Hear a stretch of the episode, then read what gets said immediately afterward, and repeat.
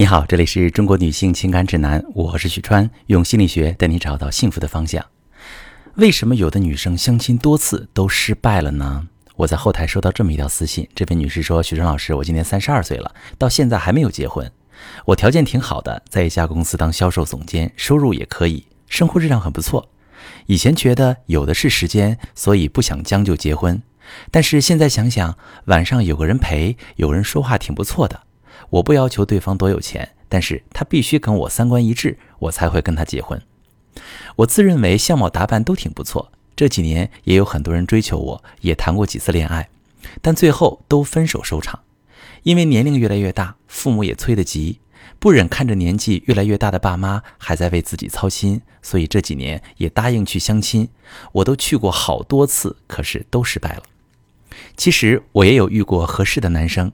当时我们第一次见面聊得挺开心的，后来聊到他的工作，他说不开心，因为被领导骂了一顿，说业绩不好，还在会议上面说他，他觉得很生气。我想他这样跟我说，肯定是希望我给他一些建议，毕竟我就是靠业绩赚钱的，所以呀，我就跟他说怎么提升业绩，还说了很多我的工作经历。边说我边想着，如果我们有未来，我一定能帮他干出一番事业。我都开始描绘我们的家庭蓝图了。可是，当我再看他的表情时，他貌似有点走神儿了，也不接我的话了，只是默默地喝着咖啡，气氛变得有些尴尬。我也赶紧结束话题。没过多久，他就把账单给支付了，提议送我回家。到家门口的时候，他说：“外面外面有点冷，可以进去暖和一下，喝杯茶吗？”我想，就算我一个人住，也不能第一次见面就请人进屋吧，显得我很随便。所以呢，我就直接拒绝了他。我说太晚了，明天还要上班，天冷你也赶紧回家吧。后来隔了好几天，他都没有联系我，我的相亲又一次黄了。他问我，许成老师，我明明家世、样貌、事业通通都有，为什么相亲总是失败呢？好看完这位妹妹的私信，我想跟她说，妹妹啊，你怎么把你工作上那套规则都用在相亲这件事上了呢？我们先不说相亲的对象是否适合你，这个咱们以后可以慢慢了解。你是一个在职场上有丰富经验的女孩子，平时商务谈判肯定难不倒你。但是如果把相亲也当作是工作，对方肯定觉得这不是在相亲，而是在开会。你条件很不错啊，如果再向他展现出你的情绪价值，那对方肯定会被你温柔又知性的性格给吸引住。那么怎么展现自己的情绪价值呢？我们可以试着改变一下沟通方式，不给建议，多聊感受。原本你跟合适的相亲对象聊得挺好的，当他跟你聊到工作上的困难时，他实际上不是想要你给他建议，他需要的是安慰。告诉他，其实你做得很好。如果未来你们是以相濡以沫的夫妻了啊，彼此的交流更多的是感同身受，是一句“我懂你”和一个拥抱。你们不是搭档，不是交流意见的。你觉不觉得他已经有跟你想进一步发展的意向了？所以他才会跟你说一些内心的想法呀。他工作一天累了，想要跟你诉诉苦罢了。